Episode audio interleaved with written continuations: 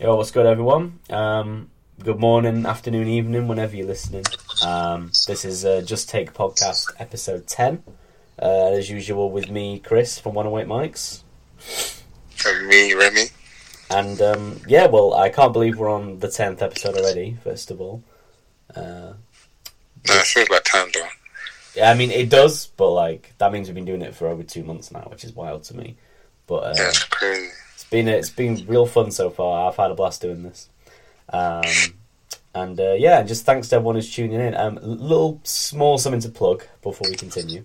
Well, a couple things actually. The first thing is that I actually have another podcast that me and my friend are currently working on. It's going to be an anime themed podcast. We've recorded the pilot first episodes, and that it should be out very soon. It's just processing on streaming platforms. That will be going on this same SoundCloud you'll listen to this on, if you listen to this on SoundCloud, or if you're on streaming, it'll be Heaven's Arena podcast. Oh, shit. Yeah. So, but that's not going to be like weekly like this. It's going to be monthly or at most fortnightly, every 3 weeks kind of thing. We're just going to set each other, new anime to watch, new manga to read, and we're going to have guests too, people who really like anime. I can think of a lot of people off the top of my head that I know, and also that my friend knows. So that's me and my mates has new podcast, Heaven's Arena, coming very soon. Appreciate it if everyone check that out. Yeah, no, I think you'll like it, to be honest. We could have you on. I'd like that. I would like that. Just anyone who's down, I was thinking, the proper anime heads, like I know who they are, like Tethra, Elf, them people. So we're definitely going to have a lot of guests on that. And the other thing is, I finally started writing kind of like a short story I've been meaning to write for a long time. I don't know how I'm going to be putting that out, but I might be putting it out in like chapters or something along those lines. But yeah, I just wanted to share with the world. I've been reasonably productive recently. It helps that my work cancels my shifts almost every 3 days now. So yeah, but it's cool. Anyway, that's enough from me. Let's crack on with the episode, unless you had something to share as well. Yeah. I got more plugs. Let's do it. I want to direct people to the Last Virtue website, lastvirtue.com. Update the website. Check that out. Look at the roster. Check out our playlist. Update that weekly. Ooh. Check out the music. Of course. Yeah, fuck with us. Pilot 7 also on there. Rico coming soon. And as well, Apoc Krysis put out a compilation. Or two compilations, volume 1 and 2, the Bailout, which 75% of the proceeds for volume 1 goes to the NAACP Legal Defense Fund, and 100% of the proceeds for volume 2 also goes to the NAACP Legal Defense Fund. I have a lot of artists on that. I have myself, Trip Jones, Cray Sean, Apoc himself, Ross Dilliams. Yeah, a lot of artists. That's awesome. So check that out. That's great. That's really cool. Yeah, I need to post that on Instagram soon. Yeah, he does a lot of stuff like that, doesn't he? Apoc. He's a charitable geezer. He can put something like that together. That's awesome. Yeah, shout out to Apoc. Yeah, I'm on track 22. Sweet. Right. So, the first topic of today is, and yeah, we should start with this because this was a controversy. I didn't mean for it to be controversial. I really just wanted to post 15 producers. 15. Do you know how few that is? I follow almost. I think it's over 300 people, and I had to pick 15 producers. It was difficult. There was a lot, and there was a lot of names I had to leave off. But a couple people were upset. Evil Laire was upset. Yeah. Oh my days. Well, he really was, wasn't he? I get why. I get why now that I've sat and thought about it. But it wasn't like I included every B&B producer and just left him off. There was no I Am Pissed, and there was Screaming Flame, Seda, any of the other ones whose names are probably escaping me. But it was meant to be like a mix of like people know, you know, like Loco, Crook, Bloodline, and some more underrated names like Zoot, Raid, Stevie Durag, you know, Mr. Cheezle, Charles Globe. Those are all, you know, real talents. And it definitely, I literally specified part one and that it's not ranked, and yet people still. Yeah, but you're still. I'm kind of playing DA, devil's advocate, but at the same time, it's a kind of my opinion as well. Like, it's a long list, but not that long. Yeah, 15. So it was almost... Huh? 15. That's what I was going for, yeah. You have to think about the wording and then the support behind, because, like, I saw it as soon as you tweeted it. And then, like, you just see the traction, bro. But I swear, by the time I saw Hayes' tweet, and I probably checked out the list, it was like 80 plus likes or something. I was like, oh, no wonder. I think it was because Loco retweeted it, right? So he probably, but then again, he has me blocked. So I don't really understand why he would even have seen it. He blocked me a minute ago. So yeah, but people fuck with, you know. He probably took me off block just to see. Yeah. He was probably like, "Let me check what this guy's to say." I didn't.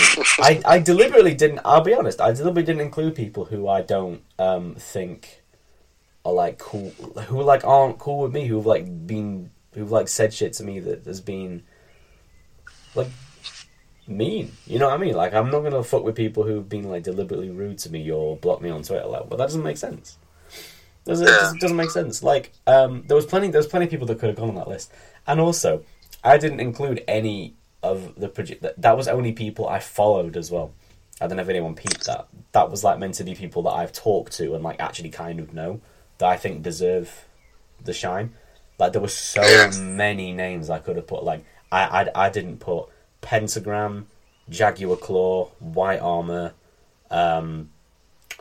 Contact Lens. So many names. You know what I mean? There's just so many, and I was just like, I have to whittle this down to 15. I didn't even put Jewish Reaper on that list, but I'll tell you for a fact, if I did a second list, he'd be top of it. You know what I mean? He like that's the main person I know I forgot in the 15.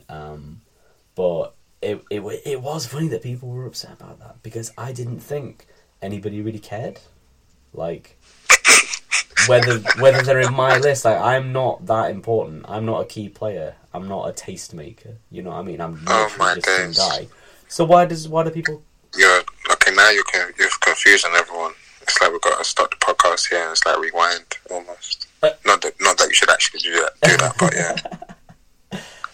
No, for real, because people might find it confusing. Because 1 minute, bare compilations, bare mixtapes. Yeah. Their interviews, and then suddenly then you call the list elite list. Yep. And then you say, you know what? You shouldn't care about my opinion. They shouldn't. Hang on. Just because no. The compilations, the interviews is to benefit the community, right? It's not to clout me up. That's genuinely never been the case. I'm not saying, like, if I co-sign someone, I do expect at this point that other people will be somewhat influenced by me liking them to maybe check them out. But I wouldn't say that means that my... And it wasn't top 15 producers. It was just 15 producers that are really... that I like a lot, that I think deserve... are elite producers. It wasn't even my favourite 15 producers. My favourite 15 producers would be different to that list. I don't know how different... It'll probably only be like 30% different, but it would be different. But I, like, my yeah, okay, fine. I'll rephrase. Like, I get it. People will want to know. Yeah, like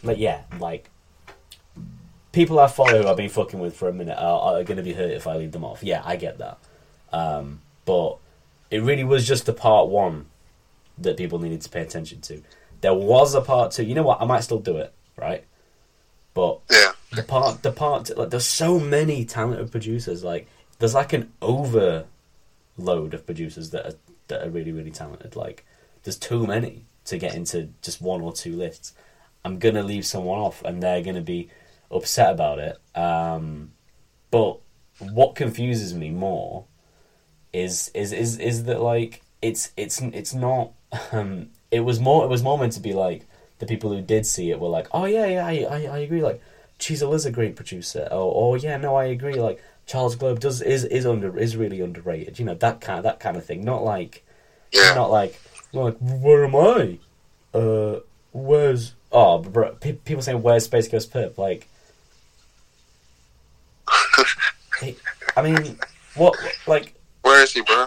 Where he's probably eating raw chicken out of a dumpster or something. I don't know, but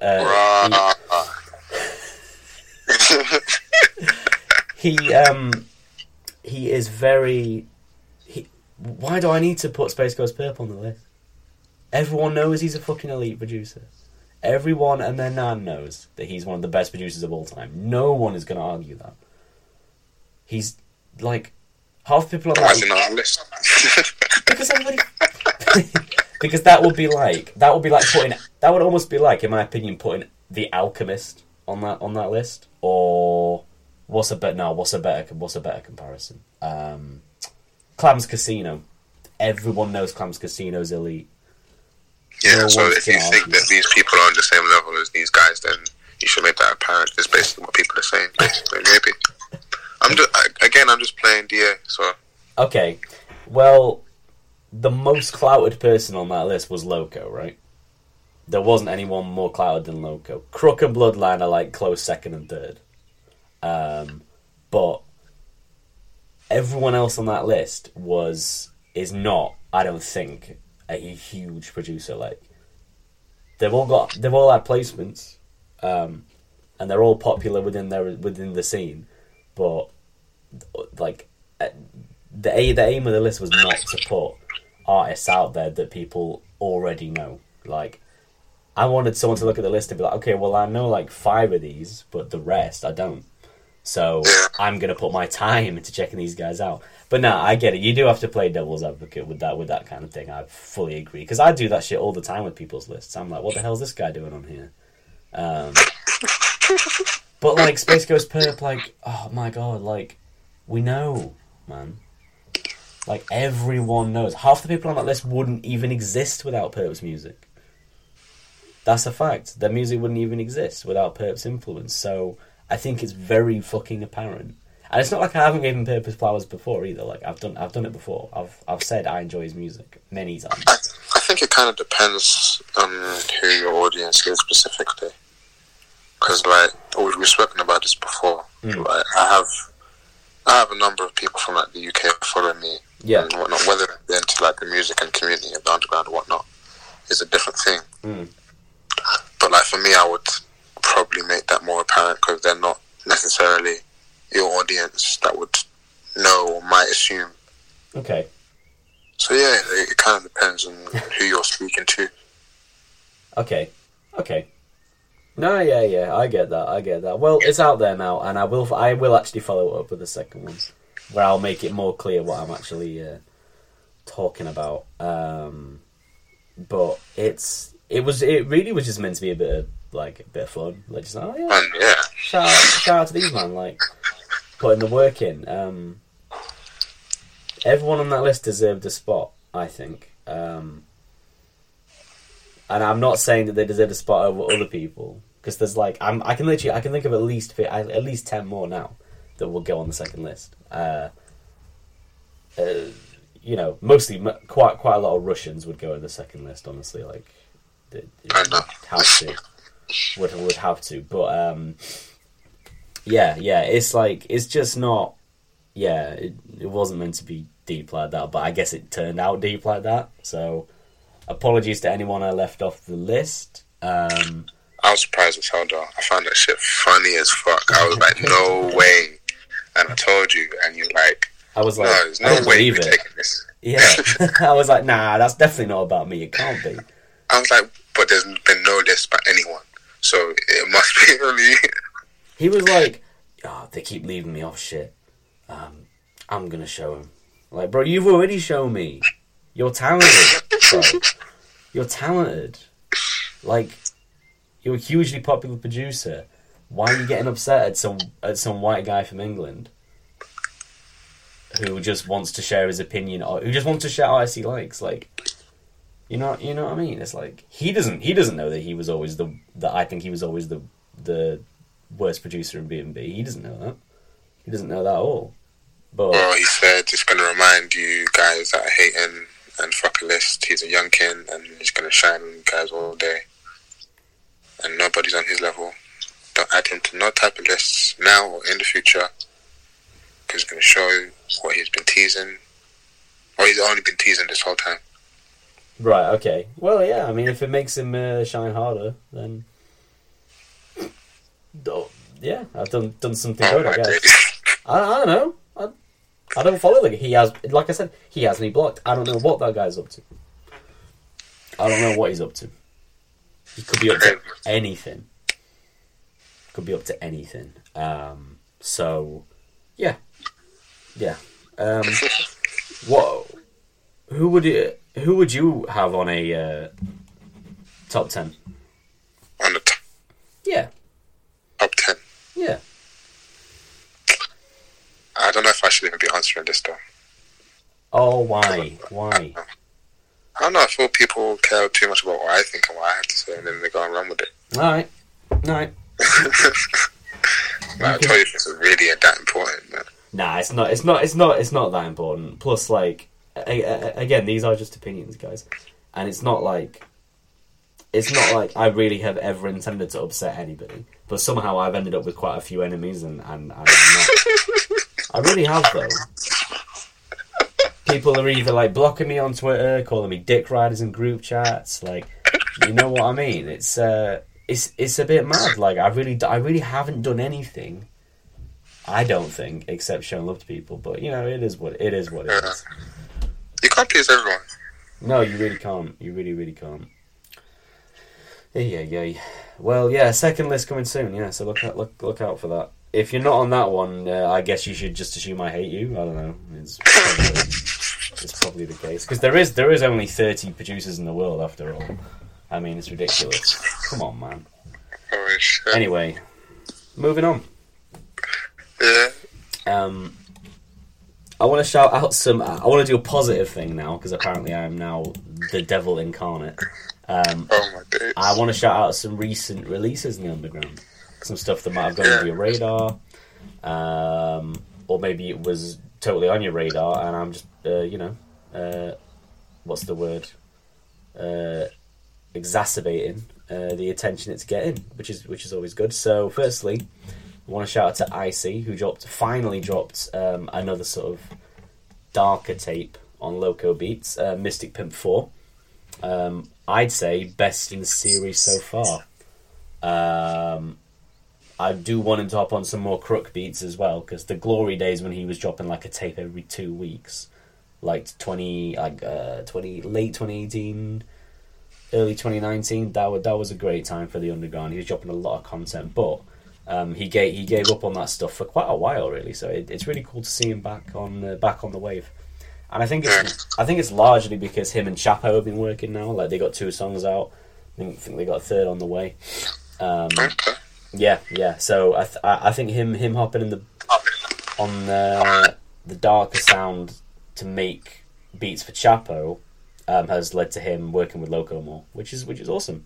So Mystic Pimp 4 can be streamed on IC SoundCloud. That's ICXXY. You'll know who he is if you follow me, I would assume.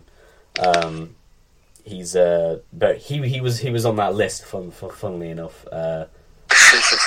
couldn't leave him off, of course. Yeah, he's a great guy, you know. He's one of the guys that always like checks in on me. Like, he called me last night at work, and I was like, "Bro, I can't even talk. I've got to like stow these packages," which is a shame. But he, he's doing bits, man. So Mystic Pimp 4, that's the first thing I want to promote, and also he's got that a new Chapo track, Trap House Mansion, produced by him on his SoundCloud too, so give that a listen while you're there if you're a fan of Chappa's harder stuff like that. That B&B 2K16 shit. Yeah, very nice. That's kind of what it reminds me of. Lil Trash and Scott Free dropped a Versus project. Did you peep that? No, not yet. Pretty cool stuff. Obviously inspired by the Crook, Loco, and Bloodline trilogy from earlier this year. Love the whole aesthetic of it. Yeah, who did the artwork again? I think it was Zero Suit. It looks like a Zero Suit art. Yeah. Yeah. Scott said. So Trash and Scott Free, Southern Gothmob, Titans. Just decking it out really, and I mean, I'd say Scott had it just, but again, these things are always very close, and Trash's style has evolved so much from when he started out. Because Trash kind of did the inverse of most people. Like he started off as a rapper and then started making beats and completely stopped rapping, like completely. Yeah. But his rap shit was dope. His tapes with Deceased. There's a rare track on my SoundCloud called Hercules, which is mostly a Trash song. But now he's just in his bag making awesome beats. And Scott is just another, yeah. I mean, hopefully, I don't know whether we'll get, like, it will make sense to do, like, to bring Zero Suit in for the trilogy, like, so Scott versus Zero Suit, Trash versus Zero Suit, that would be cool. I hope that happens. But yeah, so you can go check that out on Trash's SoundCloud, Little Trash versus Scott Free. My guy, Chris Too Easy, I don't know if I spoke about him before on this podcast, from Evil Plug. Who are a very cool group you should definitely get to know. It's Chris Too Easy and Acid Soldier are the main rappers. They get beats from CP, who recently got a Marcy Main placement, I think. Yeah, it was Marcy Main placement with Cheezle. See, that's another guy that got on the list, CP. He's really, really fire. So young as well, I think he's like 16. Something crazy like that. But Chris Too Easy dropped his Bloodlust EP. That was really enjoyable. You can stream that on his SoundCloud. Just a couple more things because I don't want to go off on a long one. New Astral Trap song, Fish House, produced by Neighborhood Aryan. You can stream that on his SoundCloud. That would be Dari Broco. You can always rely on Dari to drop great content. I think there's a music video coming soon, or it may have already dropped. Actually, I might need to fact check that. But yeah, it was on some channel, wasn't it? Yeah, I know he was looking for a host. I should have checked that. It might be Trill Funk. It'll be something like that. It was. Yeah, awesome. Evil Laire dropped a whole tape too. I've been waiting on a longer Evil Laire tape for a minute, so that was cool to see. Beats and Charles Globe, F16, Rodeo Glow, Crone, Thug, Jewish Reaper, etc., etc. There was a Carnus feature on there too, which is not something you hear much these days. So, Skatehead Volume 1, that's on Evil Laire, which you spell like evil and then Laire. Yeah. Yeah, it's a different spelling, but I think anyway. I think that's everything I'm going to promote there, because that's a lot of stuff to check out. And Deceased and Zero dropped another track, High Roll, produced by Scott Free and Trash, actually. So, just something, there's something new literally every week with Southern Gothmob, so like I say, it's a great time to be a fan of that group, but yeah, really loved the beat on that one. That's actually one of my favourite beat collabs of the whole year, so that one was really cool. Yeah, I think that is everything I'm going to promote on behalf of other people. There is more, but that's that should put people onto a good few bits this week. I do want to keep this more. I have at least one segment every week where I talk about new underground releases because there is a lot to digest and a lot that might go under people's radars. So go check out all the aforementioned stuff. I think that about caps that off. So topic-wise, we were going to talk about Chris Travis again, because it's kind of escalated from last week's episode. What's his name? I don't know, Jeffrey. Yeah. So, and this happened like the day after we recorded as well, so I was really mad. I was like, damn, now we're going to get really behind on the situation. He started beefing with Xavier, basically. Or Xavier started beefing with him? I'm not really sure. But Xavier tweeted, like... It was like Sesh Hollow Water Boys, but without the water. I forget exactly what he tweeted. Like, it was... Healthy Boys. Healthy Boys, that's it. He was, like, very clearly excluding Chris from that. Which is... I don't know whether it was, like... Whether he decided that Chris going at Jeffrey was too much and he was signing with Jeffrey, that might have been the case, or there might have been another reason. But it's kind of a shame to see things end like that, like after so long. I don't know, Jeffrey was going at ATM. I don't know why. It might have something to do with Chris going on about, I don't know, Jeffrey's rape song that he was performing live, and yeah. Chris was saying that's not cool. Well, I mean, people were calling Chris out saying that, but you've got like East Memphis, like you're repping, or like you're on the track or whatever. Yeah, he's fake. And like basically. The hook is, huh? Yeah, he's kind of fake basically because. I wouldn't say that. Not really. I mean, you can go back on your word and how you feel about someone, but those songs were like a couple of years old, and that song, the rape song, existed for around the same time. So yeah. Why would he switch up on him all of a sudden? I don't know. That's true. I mean, surely he knew. I still wouldn't say that's fake, though. Nah, okay, not fake. More like, I don't know, it's kind of like a fair weather attitude to being cool with people. But... I wouldn't even say that either. I think it's probably too surprising for people to actually take into account that he was just like, you know what, fuck this, and so openly as well. And not even like, oh, make a big deal out of it. It's like, this isn't cool. And like... Okay, I was there, but this isn't cool. I mean, it's better than ignoring the problem. So exactly, which is what Xavier's basically doing, really. Like, that's your partner. Yeah. Like, you're in the car with him, and the video just dropped, like, a month ago or whatever. Like...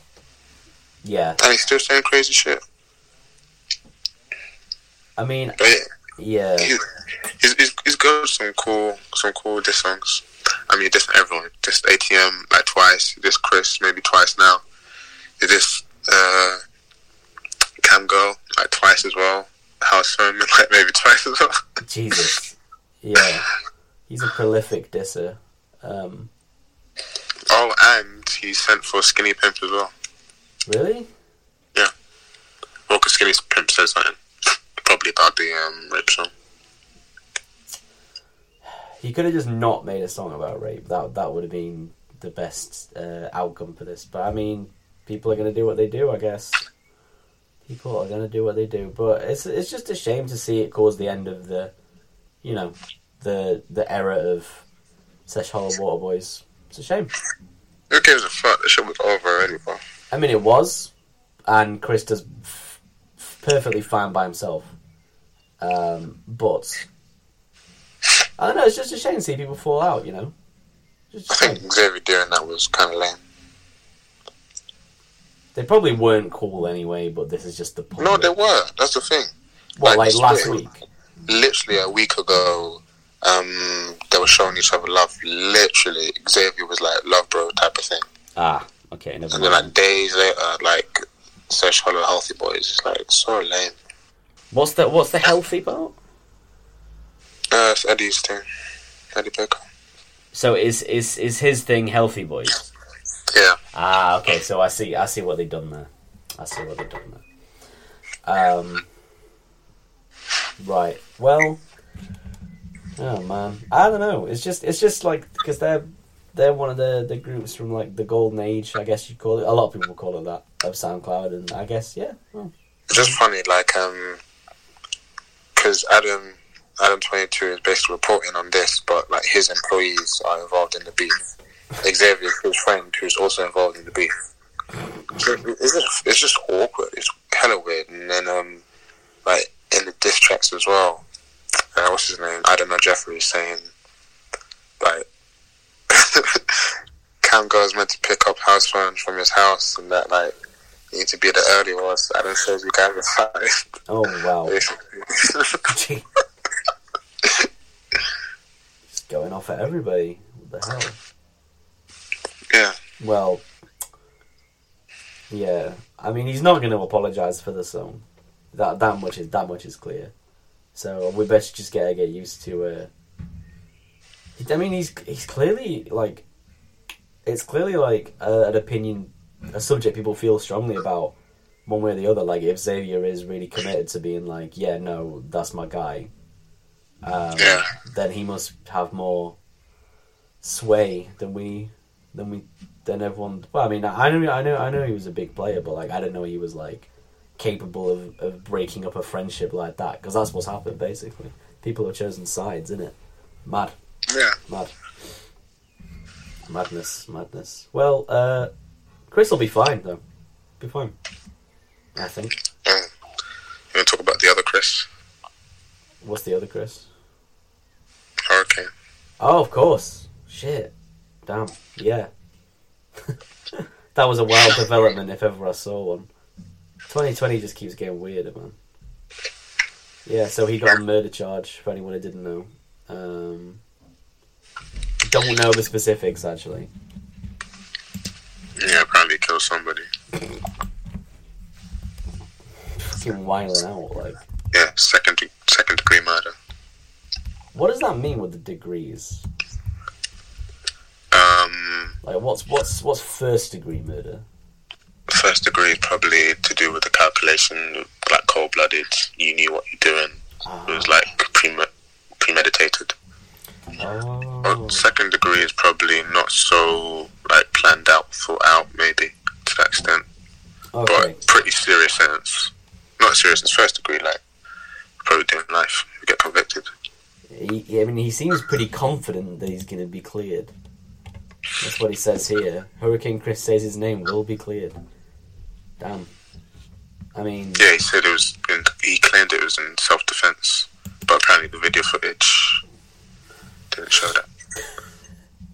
He's buggered. I mean, I don't know if this is even high. Like, his bond, he was released from jail on 500,000 bond. That doesn't seem that high. It is and it isn't. For a second degree murder charge, I guess it's not a lot, right? But I don't know. In 2020, I don't think it is. You know, 500. Like, if Trippie Redd was facing a second degree murder charge. Be more I'm not sure. Man,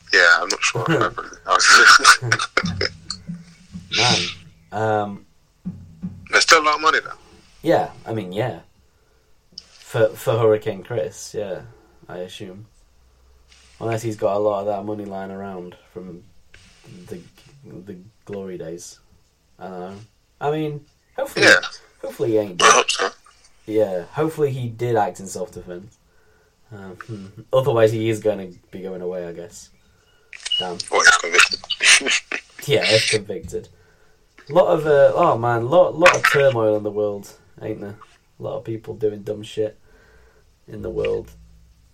Wild. Rest in peace to Huey too. We were talking about that just before. Yeah.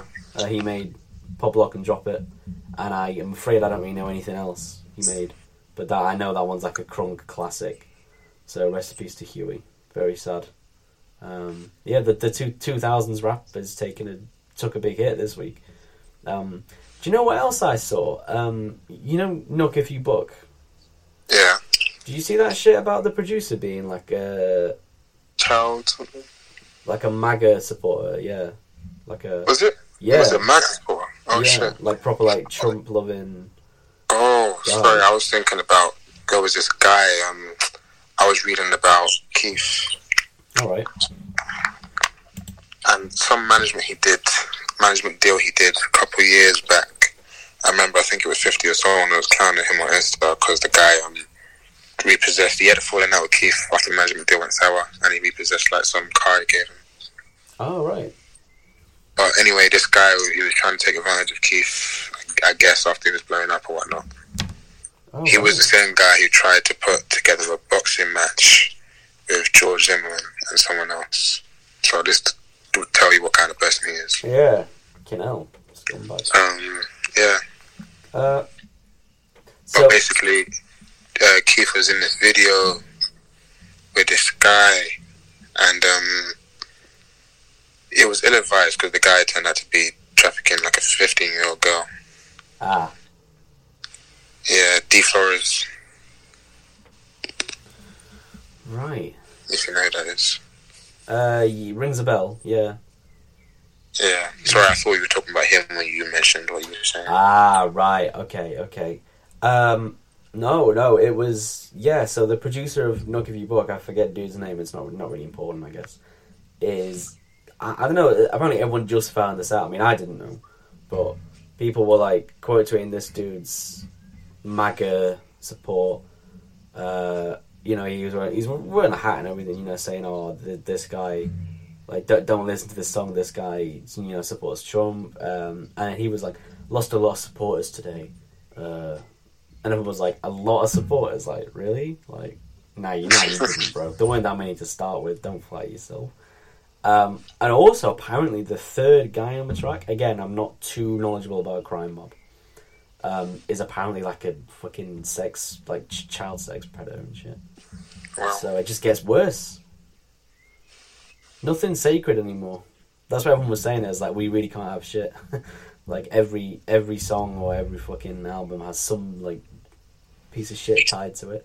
Sad times, man. Sad times. But yeah, Knock If You Book, I mean, still stream it, I guess. But just bear that in mind. Yeah, well, Chris announced apparently the beef is over now. They spoke on the phone and settled it. Okay. Well, that's good. But yeah, at least they got to filter out the fake fans or some shit. That's true, actually. That's very true. They do come crawling out the woodwork when things when shit hits the fan. So it's like that Kendrick song, innit? Shit, when shit hits the fan, is you still a fan? Yeah, basically. Yeah, and he also said MJ made Thriller. You think he touched those kids? And just sort of left it at that, which was. Oh my days. That is what he says, isn't it? Just touch them, kid. I'm like, I feel like those two things aren't mutually exclusive. Like, he could have done both. I don't think he did, but he could have done both. Anyway.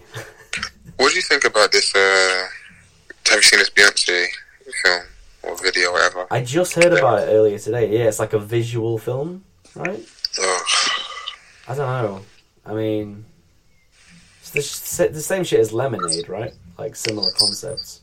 Or, no? I don't know. It's this kind of bullshit thing that African-Americans have with, like, Africa and what they think it is like that. I don't know.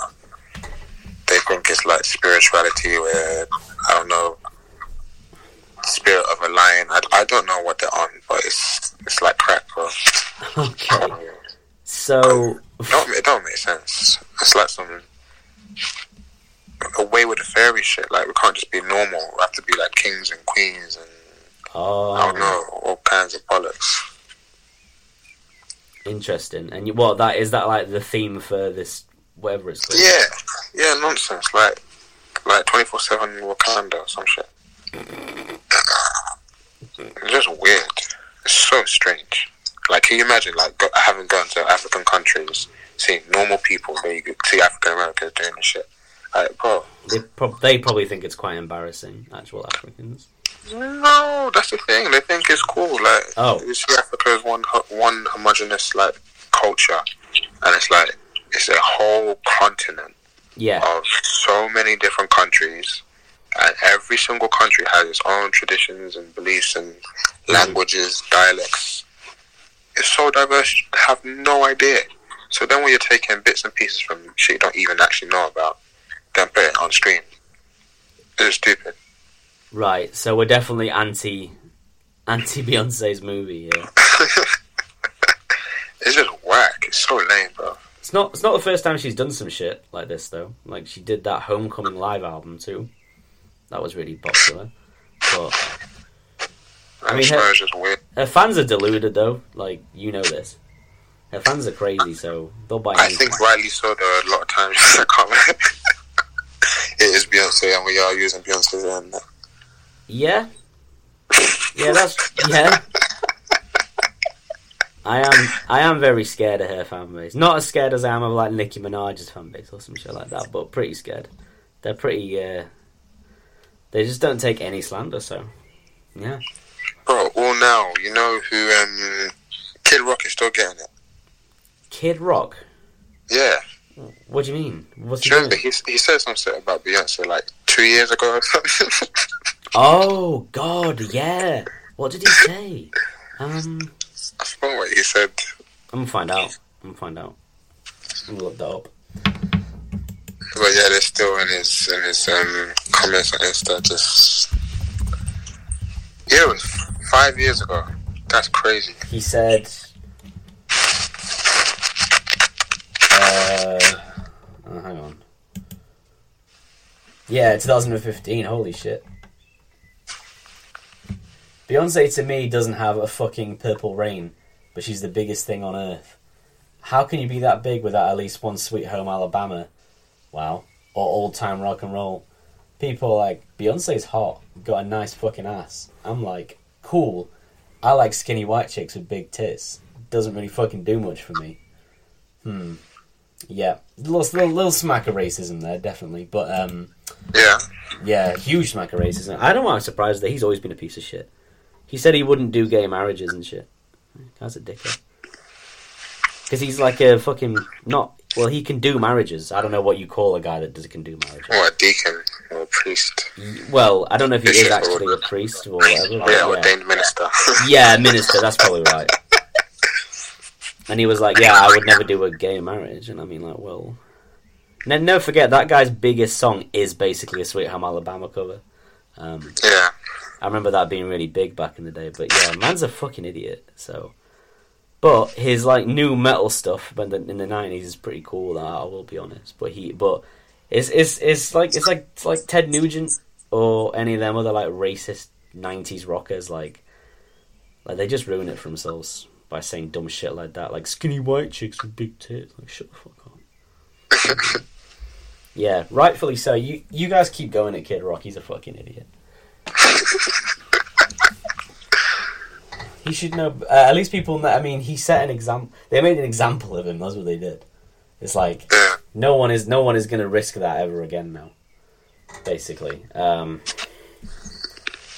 It's just not worth it to be critical of Beyonce.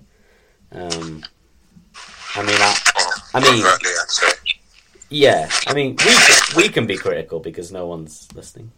Well, no. Not no one's listening, but the average Beyonce fan isn't listening. So unless I type in her name and tag it. Hashtag Beyonce. We spoke about at Beyonce. They're like tuning in, listening to every... We don't even give them the timestamps. They listen to the whole thing just to hear the one bit. What do you say about her film? Yeah, it's just them deluded people. I thought that Lemonade video concept was pretty interesting, though. I'll say that much. I thought that was pretty decent, but yeah, it does seem like this new one's a bit... It's like you say, innit? You know... This is not it. It's probably well intended, though, right? Oh yeah, very much so, but it's fucking just lame as hell. It's a shame. She probably is trying to do a good thing, but it's like when LeBron James was on Instagram Live the other day. I guess celebrating with Liverpool fans about their win. Oh yeah, I've seen this. You saw that, yeah? Asking him questions, but I don't know a single fucking Liverpool player. Probably never seen a football match in his whole life. So why did he even mention it then? Who the fuck knows? Maybe like because the NBA is off, like now we're just watching TV or some shit like that. Yeah. Just bored in the house, like what can I go on and talk about? That's wild. It's weird though because don't. I suppose it's more the other way around, isn't it? Like the football players know more about NBA, probably know more about NBA than the. No, it's the other way around. I think NBA is it? Players. I'd say, yeah. It's not like advertised a lot, and they are pretty one-dimensional. But like, well, I'd say first on LeBron, the people he does know are all like, and it's the Nike coalition, I'd say. So Mbappe, Ronaldo, mm-hmm. and who else?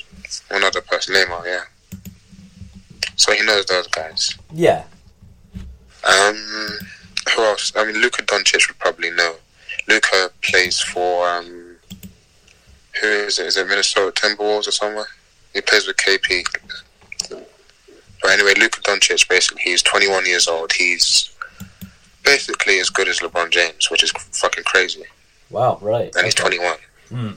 He used to play for a Real Madrid basketball team. So he would probably know a lot of footballers. Of course, yeah. And like, especially all the foreign basketball players basically in the NBA. They're more likely to know. That like Rudy Gobert's French, he would know. But in general, probably not. What he's talking about. Yeah. So Liverpool's win was their first win in how long? They've never won the Premier League. Oh, they've never? For the first time. Never. Yeah, they'd won, because before it was called, I guess, English League or whatever, in top division, first division. Then, nearly 30 years ago now, the first Premier League. Ah, so they haven't won it in its current, like, since it's been called that. They haven't won it. Right. Wow. Holy shit. Why, though? It's not good enough. Have they... Like, they nearly won it a couple of times. They were really close. Like, even last season. They were second last season. Even, like, when Gerrard slipped up in the halfway line, that was their closest as well. Who did they beat to win this time? Oh, in the last match that they played. Yeah. No, some dead team. I didn't watch. So everyone knew they were going to win then? Yeah, everyone knew they were going to win 5 months ago. Oh. It was just literally just playing the game. Kind of takes some of the excitement out, doesn't it? Or... well, when you've waited like 30 years to do so, and like everyone else that apparently your like opponents who are in the top four have won it at least 3-4 times. It's like even Arsenal have won it 3 times or something. It's a lot of pressure, I imagine. Yeah, and then you just win it once.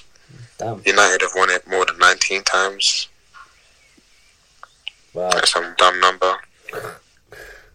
Maybe they'll have a winning streak now. You know. Maybe they'll like win the next few years as well. That's what people are speculating.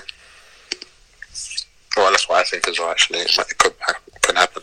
Because they won the Champions League last year. Which one's better? More Champions League or... Yeah, which one's domestic more... league. Right. Well, I think with Champions League, you get a £50 million bonus, and you get... You get some shit. You also get to play in the FIFA World Club Cup. Oh. Which is like an extra tournament. Mm. So only the winners of Europa League and Champions League get to play in that. Interesting. Sorry, no, I'm fucking that up.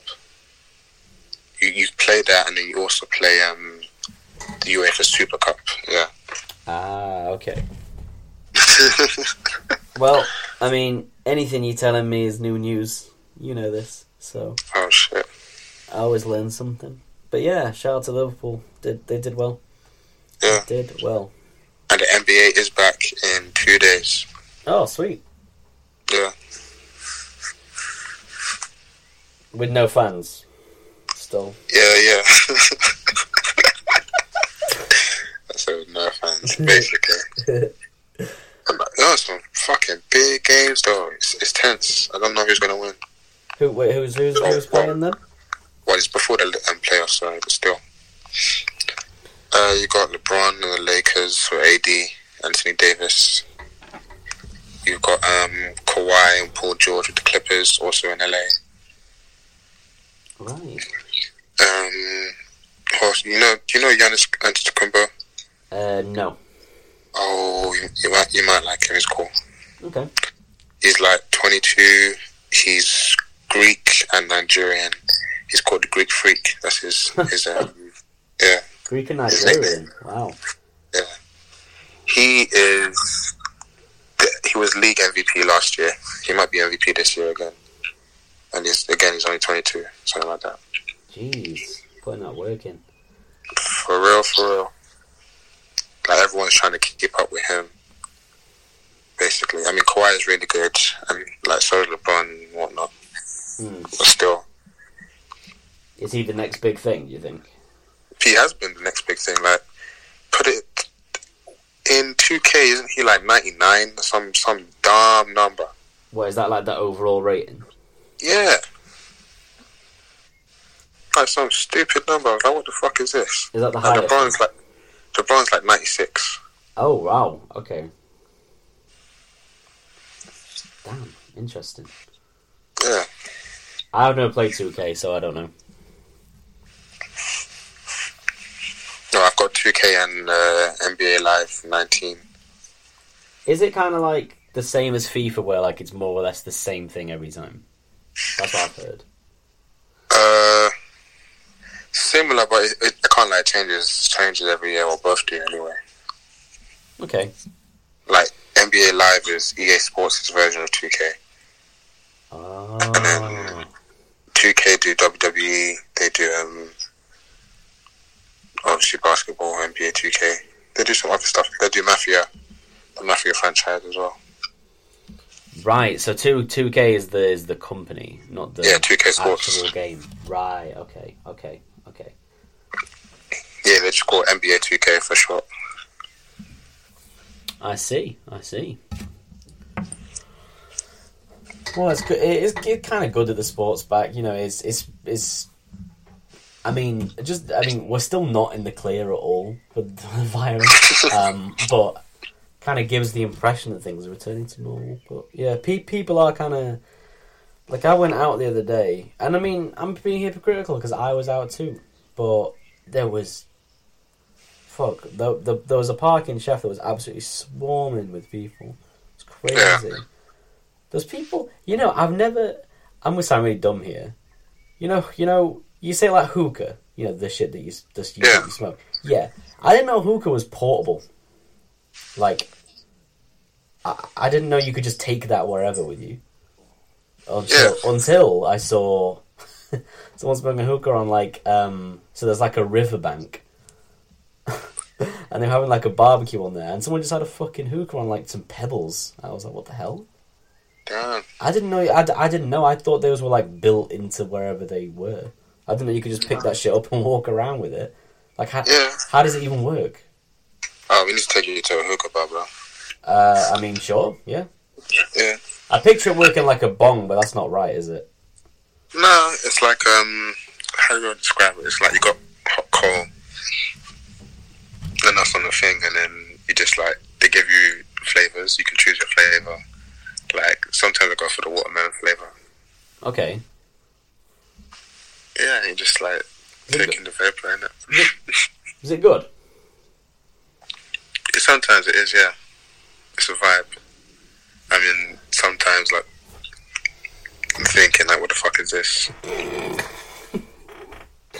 Like, spending £20 to just, like... I was going to say, pay. I bet you have to pay out the arse to use it. No, not, like, a lot. How long do you get for £20? A couple hours. Oh, it's not too bad. I mean, you'd probably have to... getting like another flavour, maybe second or third hour, something like that. Okay. Well, I really didn't know. I thought them shits were like built into the place. So yeah, I've learned something. I've seen a lot of people doing that though. Like, I guess because the bars aren't open, they're just taking them out. I mean, yeah. I can't hate. Fair play. I applaud the ingenuity. But yeah, there was a lot of like. A lot of Asian dads with the hookah in the park. Pretty cool. Just living up the British summertime. Doesn't matter that we're still in the global pandemic. We all need to go out and have fun. But yeah, bit mad. I'm trying to think of what the other. What else to be out for this week? You wanted to talk about Rob Banks and Calendars being out streaming. I did, yes. Thank you for reminding me. So Calendars, which is the, I think, first mixtape by Rob Banks, dropped in like 2012? Technically second. Monday through Tuesday was the first one. I have not heard that. You haven't? Nope. Don't think so. His old partner, Matt Majelansky. Right. When did that come out then? 2011. Ah, no, I've never heard that. I didn't even know that existed. Yeah, so there was this like basketball game, and there used to be this player, Orville Sutton Banks, OPB. So I think Rob was part of that clique or whatever. Oh, right, okay. Yeah. And then he linked up with Matt Majelansky. I think Matt's from New York. Him and I used to speak a bit back in the day, like well after they fell out. Mm. But they formed a group, basically, Monday through Tuesday, I think it was. Right. Yeah. So Calendars was his first project without... First solo. Yeah. Yeah. But yeah, Calendars, which... I think most people would agree is his best, although I do see people saying The City a lot. I mean, it's pretty close. But Calendars is a very sort of important mixtape, I think, for like the that is the Raider Clan era, isn't it? Yeah, like the Raider Clan. Or Calendars. Yeah, still kind of Raider Clan era, right? Just after. Okay, technically it is, but I guess because he wasn't really affiliated with them when it came out. No. We didn't... I don't know. I see what you mean, though. It was kind of so Rocky-inspired, though. I felt at the time. You think it was Rocky-inspired? Like, he felt some type of way, at least, by what Rocky was saying or doing. Oh, yeah, because he disses him multiple times. Yeah, exactly. And his homie as well. That's on Bare Songs. What's his name? Dude on he's on Wiz Khalifa. He's on a bunch of them. I don't remember who it is. I don't remember his name. I think it's Matt something. Yeah, they both diss him. But the fact that one of the disses is that Matt Majelansky then? Oh, is that the same guy? Would probably be, yeah. Right. Oh, maybe I was just a Matt. I believe. There's only two features, but they're on a lot of songs. Anyway, yeah, he says you got your name from Aesop Rock as one of the disses. Yeah, which is interesting appraisal. I do love that tape. I'm really glad it's not streaming. How the hell did they clear that A Liar sample? Who the fuck knows? Bruh, how they can't even clear A Liar's own music to be on there. Yeah, Leah doesn't have any of her music on there. Crazy. Yeah, how the fuck are they? How the hell did they do? The Weeknd couldn't clear that for House of Balloons. The version of What You Need doesn't have the sample. Probably then bypass the label then. Just don't listen to that. Fucking crazy. Maybe they just said fuck it, let's drop it and hope for the best. Hope no one notices. Yeah. That is one of my faves on there though. With the one in a million sample. That's a beautiful track. Rob's delivery has always been so interesting to me. He's definitely one of my favorite rappers of the last decade. Yeah, he kills shit, man. He's just got a really commanding way of like he makes the track his own and like that the constant anime punchlines. I love those. I think they're fantastic and kind of pioneered that shit. So. I feel you. I think for me his hardest thing most recently was probably like 225. But before that, it's been kind of quiet for me personally. Like I used to fuck with him heavy, like look like Basquiat days. Yep. Obviously, Finest then or Calendars, The City. Yep. But after The City, I don't know. People didn't fuck with him that much. It was a weird space. Well, the one up to that, then after that, the EPs he was putting out were hard, though. He was putting out still was hard. Yeah. Working with Indigo Child Rick. Yep. Working with Nuri for like the first times. Oh, the Nuri shit is awesome. Then he did the collab with Chris Travis, Trespassing. That's an underrated EP, yeah. That's a really underrated EP. He started doing the R&B shit in like 2017, 2018. But yeah. People wasn't fucking with it. And then recently someone was like, can you do a whole R&B EP again? He was like, nah, you had your chance. Nobody fucked with that shit. Which they didn't. He had the song where he did like, he redid Rock the Boat, basically, and yeah. No one was fucking with that. I love that though. Like, he's so good at that. But people enjoyed No Trespassing though, right?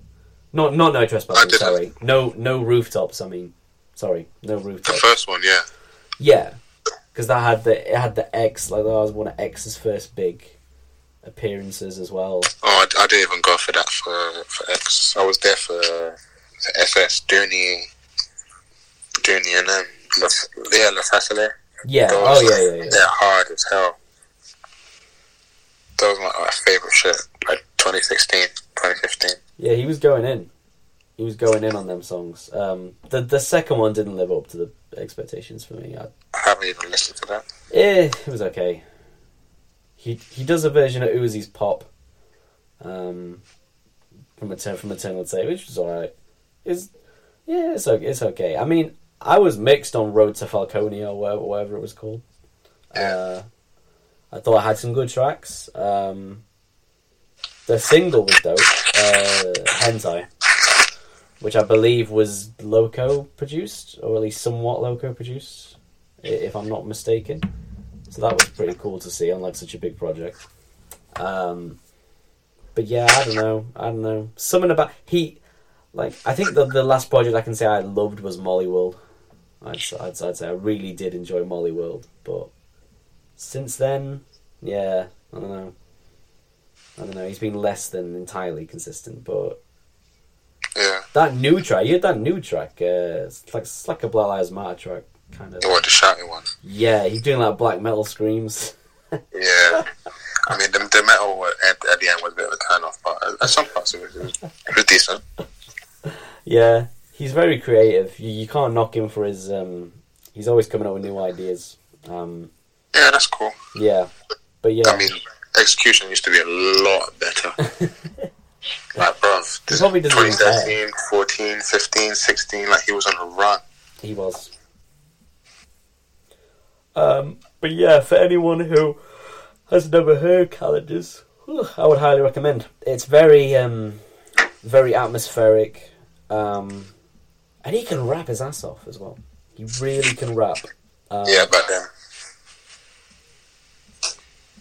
He can rap better than almost anyone at that time, I thought. I mean, he definitely, you know, something that I think turns people off his stuff a lot. His verse on Threats. Yeah. Because he just did not come hard with it on that song, man. Like, not all. After Simi, like, you can't come with that shit. Simi demolished that track. And then he was like, whatever. But then again, he probably doesn't care about bars. He probably just cares about... like. But he does. He was doing it for years before that. You can't just suddenly turn around like, no, I don't care. I don't know. Great track though, Threats. That's it. That's aged very well, I think. Do you remember Refined? Yeah. Yeah. It's a banger. Then linking up with Team Search and doing 24/7. Was it 24/7? No, it was Too Fun Shorty. Yes, Too Fun Shorty. Was that with Sesh? Who? Mm-hmm. I thought it was Indigo Child Rick. Who's that? No, the video. Oh right, and in fact, no, it was Purrp, wasn't it? The beat. And yeah. That's cool. Do you think him and Purrp are still cool? I know he's like one of Purrp's biggest fans. That's cool. They have had some recent songs together, but I don't know whether he just bought the beat. Like, I don't know. Psycho wasn't a Purrp beat, right? Come Through Psycho, I think it was. But obviously Purrp did most of the city, right? So they've got a lot of legacy behind them. Yeah, it's cool. I feel like he might not be cool with Denzel, but I don't know. I know he wasn't cool with Search for the Water Boys after 2016. Why? Any particular reason? Or you don't remember? This was after the joint mixtape. No, I don't actually remember what happened. Now go on, tell me. Shit. All right, 2015. Basically, he was remixing their tunes. I've forgotten what he might have remixed. One really bait Xavier. Okay. Was it Thunderman? Could have been. Yeah. Sound like that. Yeah, he Robin remixed it, and then Xavier took to it like he wasn't happy and just started beefing. So he was just what? Did he think he like? I don't know. I don't get the logic behind that. He just didn't like his version. Well, Rob was just doing. He was on a roll. He was putting out a lot of material, and he was remixing other people's songs. He remixed Soulja Boy's song. I think it was Plug Talk. Oh, I remember that one. Yeah, I remember that one. He was doing like the Griffiths. Look at Griffiths. Oh man, what a banger. Yeah, that was hard. Yeah, this was around them times. Ah.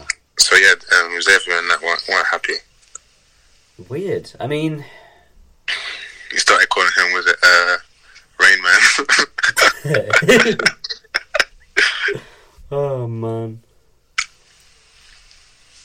I don't know. I mean, he, you see, Rob Banks' career is kind of confusing to me because I heard he signed with Rich Gang. Yeah. And he had fucking Birdman on Molly World, and there was like the Rich Gang tags all over that shit, and then nothing. And he doesn't seem to have fallen prey to the, you know, the curse of not being able to drop stuff. Yeah. On Cash Money, so I don't really get what happened there. Like, a little bit confusing. Like, I mean, Molly World's hard. I just want to say, first of all, I actually think that has, like, as much as I love Calendars in the City, I think Molly World will go down as one of his best. I just think that shit's so good from front to back. Like, production, features, you know, yeah. Keith, Dex, man. Who else was on there? Someone else was on there. It was someone I usually don't like. Lil Nas. Yeah, Lil Nas. What the fuck was he doing on that tape? They must be cool, to be fair. Oh, and him from Free Brands. Zoe Dollars. Yeah, Zoe Dollars. Yeah. One no smoke, one no pressure. Yeah, yeah. That was a good tape. That was a really good tape. Molly World. He just needed more visuals for it. I think it could have been bigger. Like he did the Griffith Did Nothing Wrong visual, which was awesome. That's one of my favourite songs from him. Falls down. Yeah, that's what I was going to say. The visuals from Calendars were hard. Oh, yeah. He had a vision for that, you could tell. It just matches, because I was listening at work to Calendars. I was giving it a run through. First time I listened in a couple of years, actually, I think. And I was like, damn, like, this really is his most, like I said, like, atmospheric. Like, you can really feel, like, what he was going for, like, perfectly. And, like, the like Clams production and stuff is just perfect. Great tape. Yeah. Can't give that tape enough praise actually. So Rob Banks' Calendar's now on Spotify. All the songs, all the samples. Different cover though for some reason. Don't know why he changed the cover. It? Yeah. Changed the cover. No, that's always been the cover. Nah, the cover's the one where there's like a collage of shit behind him. Oh, that's the other one. This is the one I always had. Well, so what was first? I thought it was this. Why is there two covers, though? That's what I don't get. That's what I'm trying to work out. Technically, there's... Yeah, shit with the collage. That's what comes up when you search it. That's weird. It's weird. No, when I had it on my iPod Touch... Where'd you download that from? That Piff, I believe. Ah, okay. It was either that Piff or some like guerrilla music or some weird shit like that. Right. Okay. Well, either way, yeah, go check out. Shout out to shout out to Rob though. Like, I swear, the only reason for times I was ever on KTT was because of him. Like 2011, 2012 times, and 2014, 15, and 16. There was a lot to keep up with, like a fucking lot to keep up with. Yeah. I hope we get The City on Spotify soon. Right? We need that. That would be strange. That would be so strange. Would he have to hit Purrp up for that, though, because of all the production and shit? Or do you think he'd just... I don't know. I have no clue, but... yeah. Well, that'd be cool to see, because that's like... I used to say back in the day there's always certain mixtapes I need on Spotify that aren't there, and it was all the future shit, which is all on there now, so that's excellent. And it was Cannons in the City. Just Need Faces by Mike Miller as well. And then I'm pretty much set. No, I need that shit from Uno. I swear he's been slacking. None of that shit is on. Well, recent stuff. No, old stuff. Gift of the Gab. I thought Live No Thoughties was on streaming. Wasn't it? No Thoughties. No. Oh fuck. Oh no. Never been. I really thought it was. Damn. Never been.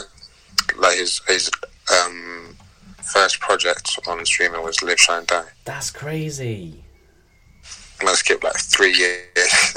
What about Forney? Has Forney got all this shit on there? Heavyweight champ. Mostly. He had X-Files. X-Files like covered all the bases, I guess, for like most of the old shit. Heavyweight champ as well is on there, so that's actually pretty good. Yeah, he's done well. There's no reason Uno can't put Gift of Gab, Love No Thoughties on. So he's just been lazy, really. Just being lazy, just being a lazy motherfucker. Let's talk about Trippy now. So Trippy and Pierre have beef now, I guess. I didn't actually read into why. Did you? Because Pierre charging 80,000 for a beat. Is that a lot? Is that a lot? 80,000.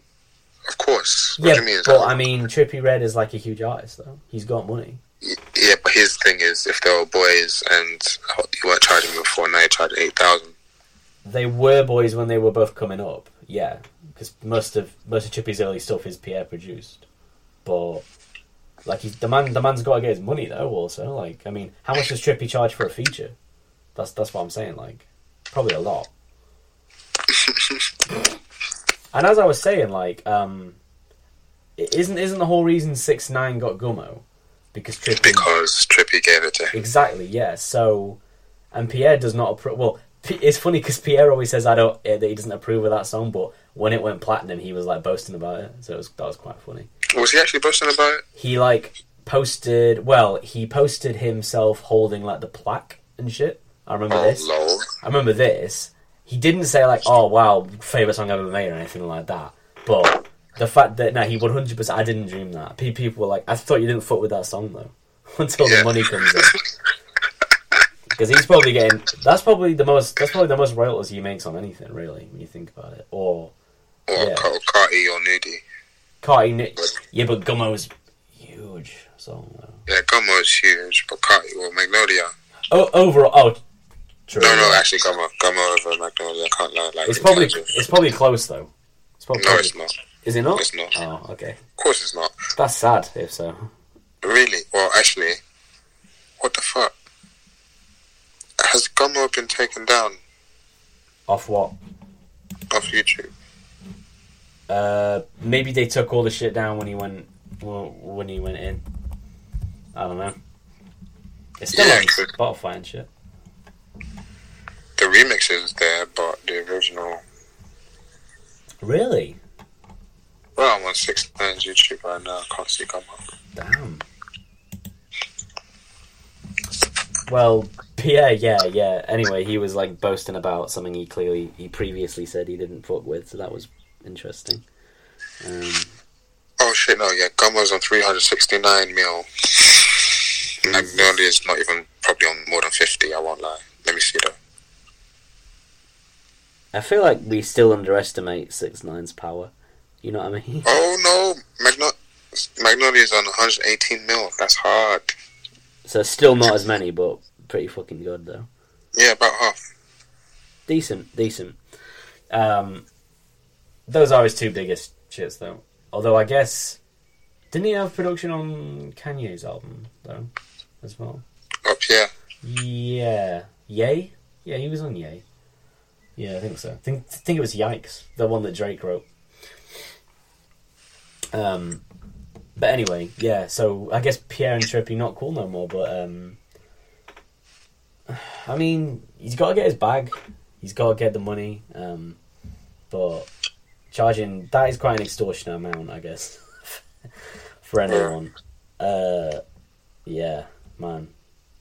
But Trippy's got so many connections and shit, so it's not like it's a huge loss for him. Plus, he's very prolific. When he first came on the scene, I did not think he would drop as many tapes as he has. Like by now, he drops at least 2 a year, on average. Yeah. And he works with everybody, everyone. Like DaBaby, fucking Russ. Weird. Like he'll literally make a song with anybody, it seems. But yeah. What do you think about Trippy's music recently? You been a fan of it, or? I haven't listened to his music since 2017. That was his peak, I think. Love Letter. Yeah, I knew that. And then I started. You see the wave, just like, nah, this ain't lasting. Yeah, nah. I the craziest part is I remember thinking that Poles, whatever, the one with 6ix9ine, was such a crazy track. But now in hindsight, that's like, man. I don't know. 6ix9ine's verse is hard. No, it is. In fact, he outshines Trippy on that song, but very much. But it's like, damn, this was really the beginning of the what we now know is the hellscape that is his career. So I was like, damn. There's some great tracks on Love Letter to You. Yeah, and Love Letter to You too, but I'd say that was the last project I really tuned into in full. Yeah, there were some bangers. I remember he was on Max O'Cream's album. I forget the name of it. I'm not gonna remember the name of it. He was on one of them songs, and then Max O was like on the same album. He was like, all these SoundCloud rappers with their face tats and shit, like, I don't fuck with them, and I was like, okay, wow. I mean, okay, yes you do, bro, you do. There's this, like, because Trippy was, like, the ultimate guy. People used to rag on him so much for looking like a, bro, I seen some terror. Someone said they looked like an albino caveman, and I was like, that's terrible. That is terrible. Like, that poor guy. Yeah, man. Shout out Trippy, though. He puts his work in. He makes some cool, like, alt-rock stuff, though. Like, you know what I mean? Like, that sad, grungy shit. That kind of, like, what X was doing on 17. That kind of stuff. Like, that's pretty cool. And I remember the first time I heard Trippy was on X's project, too. I was like, yeah, he's really killing it with that hook. So, yeah, I mean, yeah. He's doing bits. We'll probably get a Love Letter to You 5, 6, up to probably 10 or some shit. Because his fans love him, so... yeah. He can sing, too. He can really sing. He's really talented. He'll probably end up on more pop songs soon, as well. I think. But, yeah. And also, Pierre's Life of Pierre 4 Deluxe is out. What does he say on that song? Family Guy and Peter or some shit. Like, yeah. He's like, people were comparing. I'm Peter. Yeah. Yeah. Family Guy and Peter. People were comparing the doo-wop Kane's lyrics to Pierre, saying like, whose lyrics have more like random shit in them. I saw that. It's probably doo-wop still, though. He literally says whatever on the song. Someone was like, he says I don't fuck with Zans, and then the next song he says I pop through Zans. Now I'm faded. Like, literally within the space of 5 minutes, he just contradicts himself. That's hilarious. Yeah. Strange guy. Yeah. Yeah. By the way, if anyone listening, we did say last week that we were going to do some, like, kind of, like, revamping and shit. Like, you know, we were going to get a more structured thing. I feel like the fact that this is episode 10 you know, we can kind of call this like the end of the first sort of, I guess, arc of this podcast. Like, you know what I mean? Like, we can move. Season 1. Season 1, exactly. Yeah, I mean, doesn't mean we have to take a break or anything, but probably could. We could take a couple week break to refocus, to redesign some stuff. I'm sure people wouldn't mind because we've kept it very consistent. We've not always dropped on the day we said we dropped, but we've generally done well. So I don't know if we probably, yeah, you know what, yeah, couple week break after this and we will be back. But really, I just want to encourage people that if you do have, and I did tweet about this, but probably need to make it a bit more of a regular thing, like, you know, polls, giving people the email, turning to give people the email more. Because I know you tweeted that. But, yeah, if there is stuff you want us to talk about or segments you'd like to see else, you'd like to see happen, like anything at all, as long as it pertains to not even just to music, but just to, you know, stuff that we talk about, like interesting stuff. Please let us know because we appreciate the feedback immensely. And there is a lot of things we can work on, I think. We're not in the first episode yet, by the way, so don't go turning your shit off. But I just wanted to say, just take this time now to say, yeah, please get in touch and let us know what you want to see, and we will be back. Yeah, season 2. Yeah, I like that. I like that. We're just, you know, new ideas and concepts and stuff. You know, we're gonna try and turn this into, well, you said, you know, like a more of a brand thing. Yeah, get them. What is it all them YouTubers do for ad reads and shit, like Raid Shadow Legends and shit like that. Today's podcast is sponsored by Honey's. Oh, Ridge. Yeah, Ridge and man, the needle drop doing Ridge is so funny every time. Oh shit. Yeah, like what's the name? Trap Lord Ross, but doing Ridge as well. Oh, does he do Ridge as well? Oh, man. Yeah. I feel like Ridge is like the music reviewer one. And then, like, Honey is like the commentary one. And then, like, Raid Shadow Legends is just for people who review games, pretty much. That's basically the. Yeah. I actually don't have a leather wallet, so those adverts don't work with me. I mean, I'm vegan, so you would expect that. But, yeah, my wallet is not leather, but imagine if we get ad reads though, that'd be sick. It'd be like, we'd have to like stop and get proper serious. Yeah. Mind you, people do them in fun ways though. Like, people have fun with ad reads. They don't just read them out like robots, which I like. Because it kind of like takes you out of the experience of watching something if it's all proper. Like, and now I've got to read some ads. You know, it's kind of lame, but. On a podcast, it's totally different, though, because there's no visual element. So we'd just be sat here, like, reading off a cue card and shit. One day we'll have people interested if we can get this podcast more off the ground and shit. But, yeah, just let us know, guys. Just let us know. I really do want to... I really think, I said this weeks ago, and we just haven't done it, that playing people's music, like debut music, would be awesome. And I really that's one of the main things I want to get going.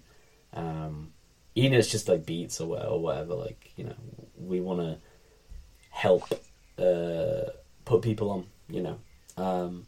Yeah, so please get in touch, guys. The email was, what was the email? jtakepodcast@gmail.com. Okay. And... hashtag Just Take. Yeah. On Twitter. Should we make a Twitter for this? We have one. I didn't even know you made one, bro. This was more than a month ago now. You don't use it though, do you?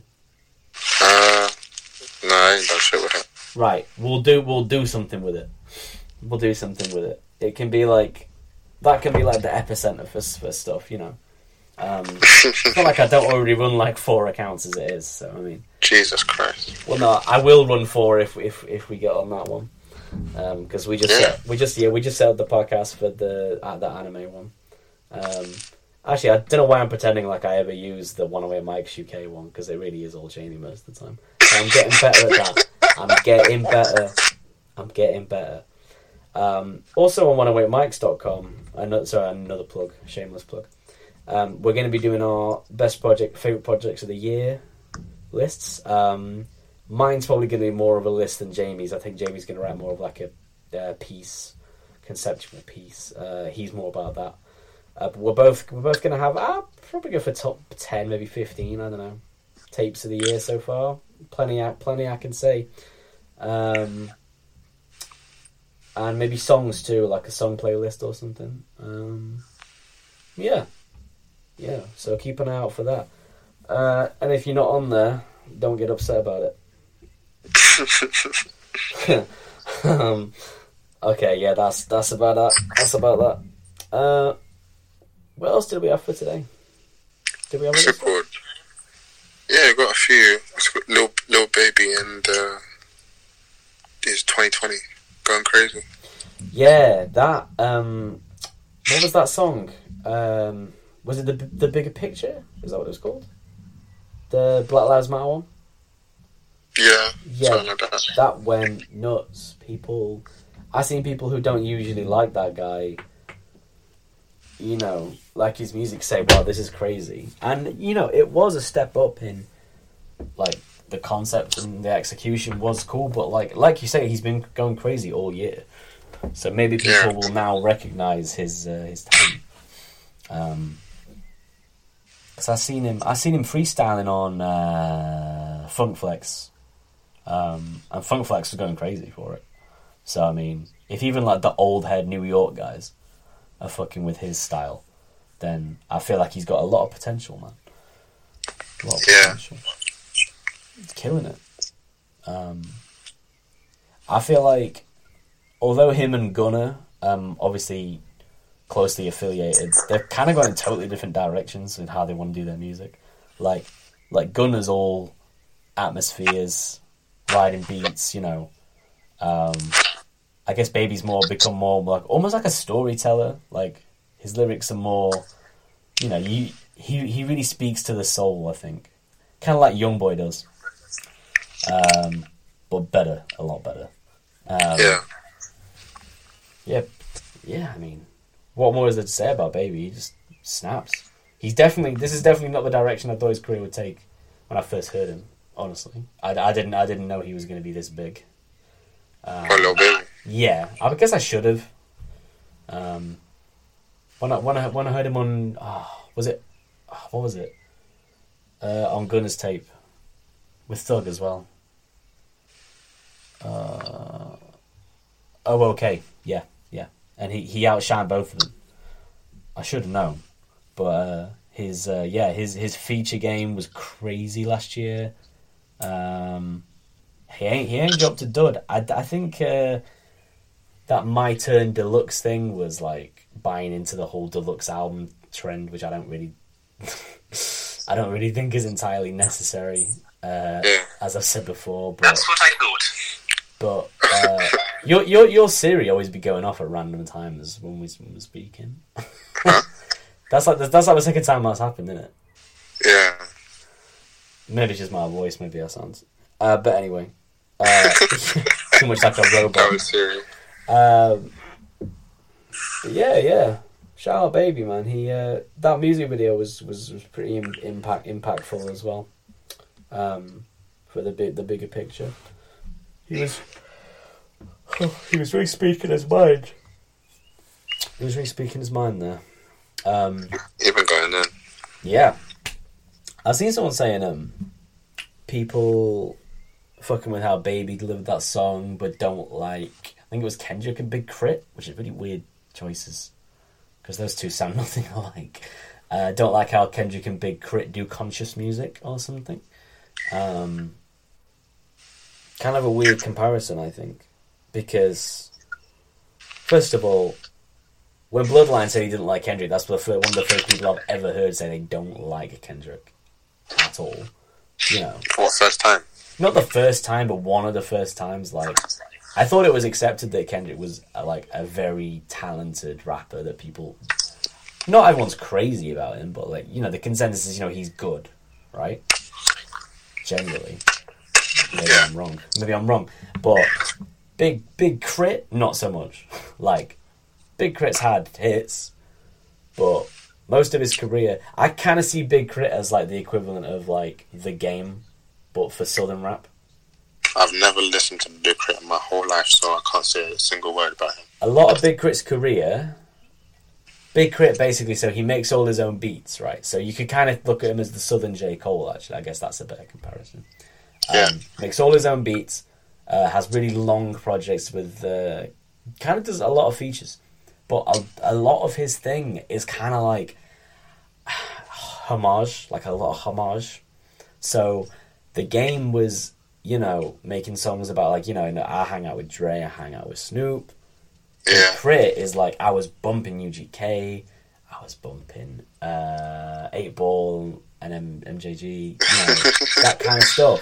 It's just a lot of, I was doing this, listen to this, this influenced me. And to me, his music has never been very original. Yeah. Like, you probably heard Big Crit on One Train, though, right? Yeah, unfortunately. Did you not like his verse on that? Do I remember who he was on that track? The last one. He said, sucking on your mama titty on that. That's the only lyric I remember. Oh, it wasn't that great then. It was alright. Who's your favourite verse on One Train, by the way? I know we'll disagree, but... It could have been Joey, it could have been Rocky, it could have been Kendrick, and it could have been one other person, but I don't know if... I don't remember for sure. But yeah, I appreciated like 3 or 4 people's verses, really. I feel like if I say my favourite verse, I'm going to get clowned. I thought Yellow Wolf had that song. Huh? I thought Yellow Wolf... You might be right. Yeah, you might be right. Yellow Wolf was going crazy, man. That's the best Yellow Wolf verse I've ever heard. Easily. No, good. I'm glad you're not completely shitting on me for that. I'd say Yellow Wolf, and then I think Kendrick was up there. I thought Danny Brown did not deliver on that song. Might be alone on that. I feel what you're saying. He said, "Bitch, pussy, smell like a penguin." But that's that. Again, that's the only thing I can really remember. But yeah, Crit to me, not a standout rapper. But you know, people again, Crit got a huge fan base. He's like a hometown hero. Imagine if we got ODB on One Train. Oh, well that'd be like that'd be. Yeah, like I say that because I've never heard. Well, okay, I've heard ODB on like maybe one Wu-Tang song recently-ish. Okay. But I heard him on he was on Cam's album SDE, Sports, Drugs and Entertainment. Yeah, he sold me on that. I mean, almost anybody from Wu-Tang would kill that beat, but I know what you mean about ODB. I know exactly what you mean about ODB. He's just that eccentricity, you know, for that type of beat. Because that sounded kind of like... Didn't really sound like a RZA beat at all, I guess, but that's, you know what, that's what they were going for. They should have even had Cam on it, to be honest. I don't know what, like, I've got an opinion that you might not like. I absolutely hated, and still to this day, that ASAP Last song, Traumatic, or whatever. Oh, I didn't like that either. That's so shit. No, I didn't like that either. That's the one with... Is that the one with Method Man? Method Man. That song is so shit. No, it's trash. I agree. No, I totally agree. I never fucked with Nast in general, but that song is really quite like... Yeah, it's whack. It's not good. Like, when you see what Dash and 12 you're capable of, and then you come out with Traumatic. What's going on? Well, that song was basically like you know, him sucking up to Method Man. Like, oh, the funky. Come on, man. It was ass. Yeah, that's. I never like most of that era of ASAP Mob. I wasn't a big fan of. I know you'll disagree, but like that song in particular. Yeah, it's just like desperately like cloying for that New York attention. When their whole shit has never been about that, really. When you think about it, like, But when it could be, they don't even really capitalize on it. Like, when it's actually just, like, natural. Yeah. You're totally right. If they ever put in the budget and, like, money or whatever for, like, Dash and Wretch and that, it should have been so different. Yeah, because Dash and Wretch were leagues above the rest of them, like, were just rapping. Like, they were just rapping better. I mean...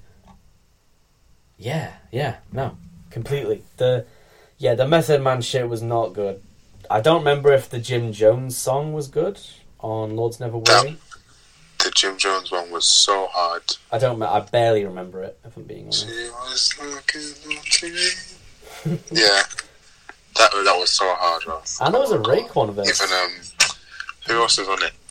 He had a song with...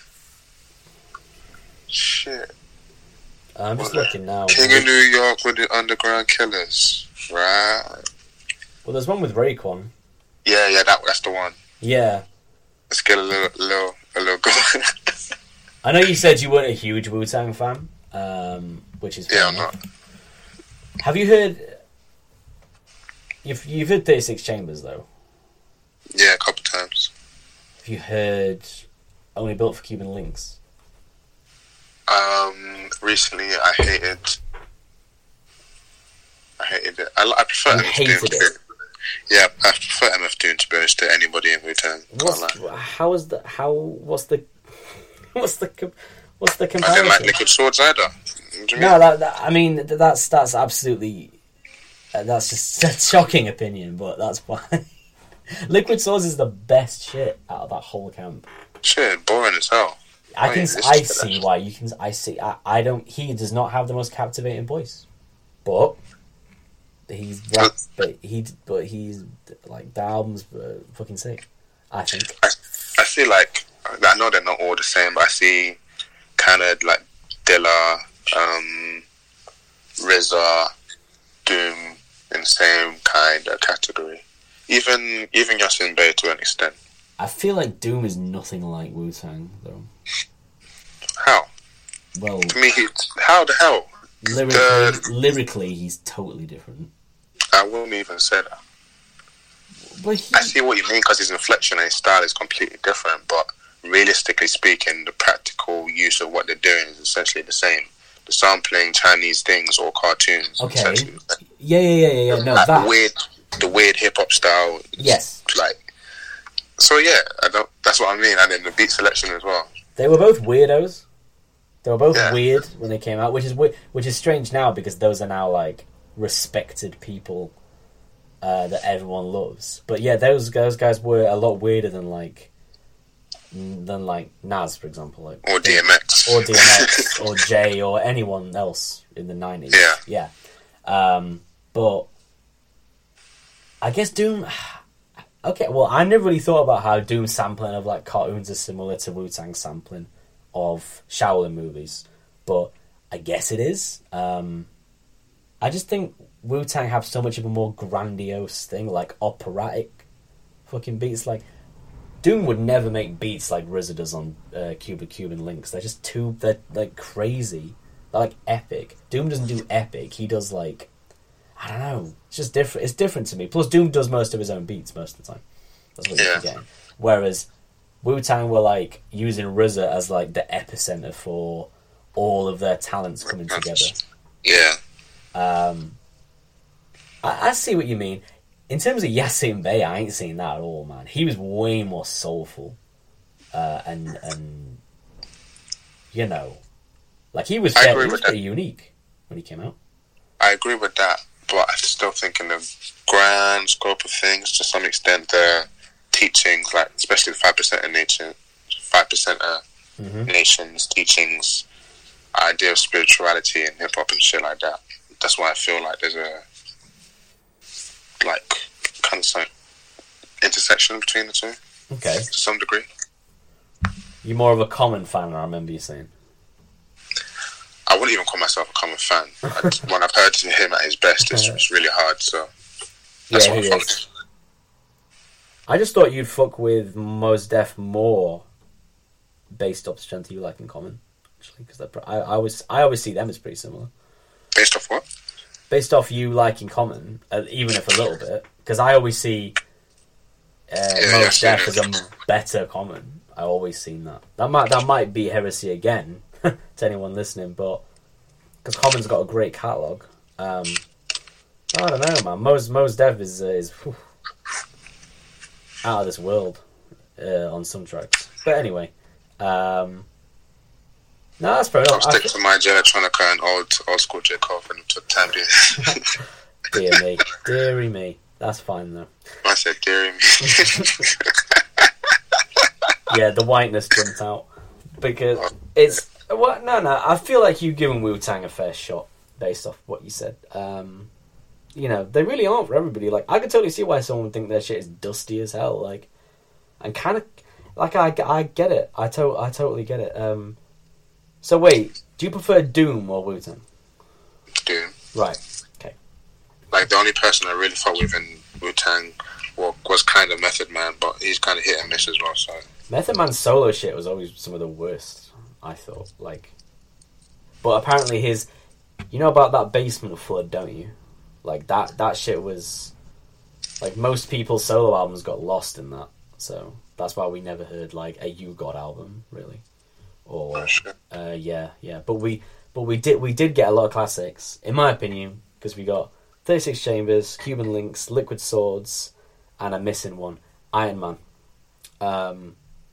And people would say ODB's album is a classic, but I don't really hear that. Like, I can't listen to him for a whole project, not by himself. But he works really amazingly within the group's chemistry. Like he's the standout on every song he's on 36 Chambers. But as a solo rapper, nah. But again, you know, there'd be no Danny Brown without ODB as well. People got to remember that. That's like, yeah. Like he literally has a song called ODB, where he describes how similar he is to him. So, go figure. What were we talking about originally? I don't remember. I don't remember either. I don't remember, but well, I mean, it's been a good discussion. Do you think I'm similar to any artist? Do I think you're similar to any artist? Yeah.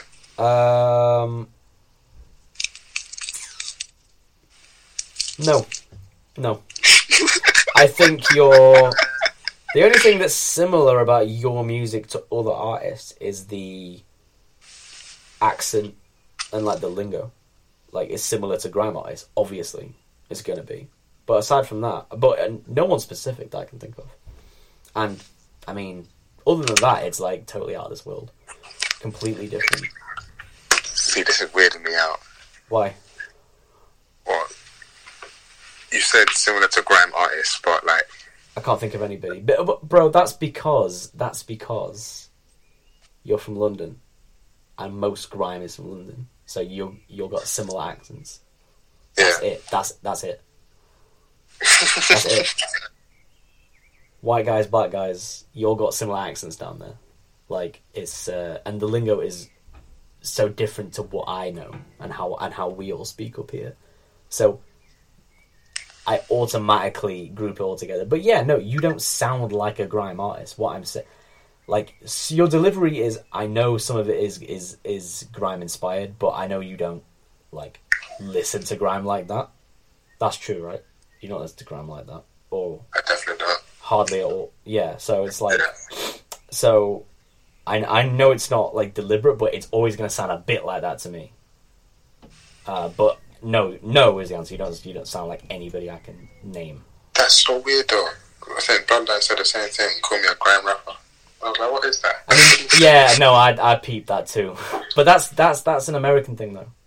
Americans hear grime and think, you know, no. Well, they hear a black guy from England, and they think, oh, grime. No, but I mean, he has a point. He does. But it's the fact. I don't know, because there's in the UK hip hop scene or whatever, there's lots of sections in it. So I don't know. It's just weird how people choose to classify me. You do have grime tracks as well. Yeah. So I mean, there's that. Yeah, that's why I accept what you're saying. I don't think that you sound like a grime artist. I don't think you do. Your flows aren't like a grime artist flow. Totally different shit. Totally different shit. The way you, what's the word? Your cadence, I guess. Like the way you project your voice on a song, totally different. Like you don't have people shouting like that, really. Like you don't like that. Like I was listening to Off the Desolate. Like the, you know, you don't. That's some out there shit. To me, that's not like. I don't know much about grime culture, but I know it's not like, that's not like, to me that's not similar at all. So yeah, no. The only songs where you sound more like a grime artist is when you bloody rap on grime beats, like when you rap on JME beats or Novelist beats, which you've done. But aside from that, no, I don't think you sound like anyone. If I listened to more grime, maybe I'd be able to tell you sound like somebody, but I don't think you do. No. It's the short answer, but that's good though, right? To you, I don't know. What do you want? You don't want to sound like someone else though, or do you? I don't know. Do you want your influences to be? Do you want your influences to be more obvious? I don't know. See, I don't know. I don't. Probably not. I mean, what else? I would have done the bitching already. Yeah, true. I mean, to me, it's I've told you a million times. When you first came to me and said, you know, check out my shit, blew me away. Because I'd never heard nothing like it, and I still haven't. Nobody makes stuff like you. That's hard. It's completely true,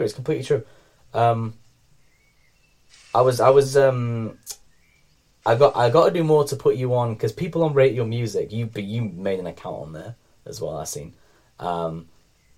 Do fuck with your stuff, but I got to do more, because I feel like that's the type of shit where people hear it and then we're like, oh shit, and then it'll go up by like, yeah, like I want to boost your albums in the charts and shit on there.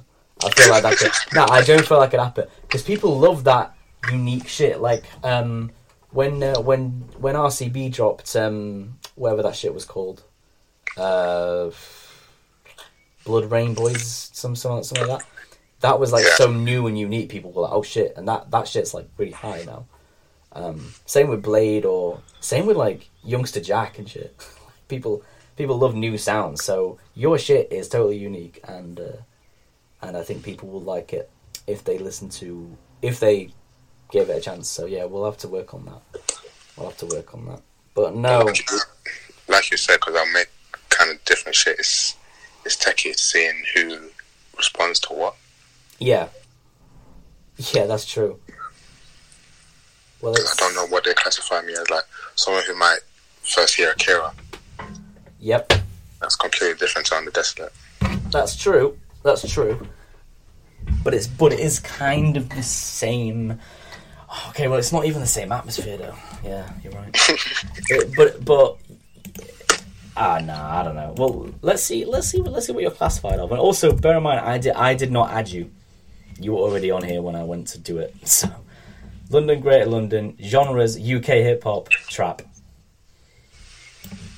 That's your genres. It used to be experimental hip-hop. Oh, did you change that? I didn't change anything. Oh, you didn't change anything? Oh. Nope. I'm just seeing if any of your projects have genre tags too. Paradise Fashion may have no use. Memories Revenge Volume 2. Oh, you added these, that's why they don't have tags. What's this youthful underground shit? Is that like an old one? Yeah. 2014? The fuck? I've never... Yeah, that was my first one. Does it still exist? Yeah. I need to hear that. And I've not heard that. Also, is King of the Underground 2 an EP? It's like 12 songs. Why has someone called it an EP on this? Like, I don't know. It's like, I mean, true, it is only 15 minutes, but it's like 12 songs. What's this called? It's trap, UK hip hop, experimental hip hop. Are you happy with that? I don't know. I mean, I was. was trying to take off the trap term because I didn't think I meant trap music. I didn't think, but all the producers keep saying it's trap, so how can I disagree with when I'm rapping on trap beats, really? Does Bloodline call himself a trap producer?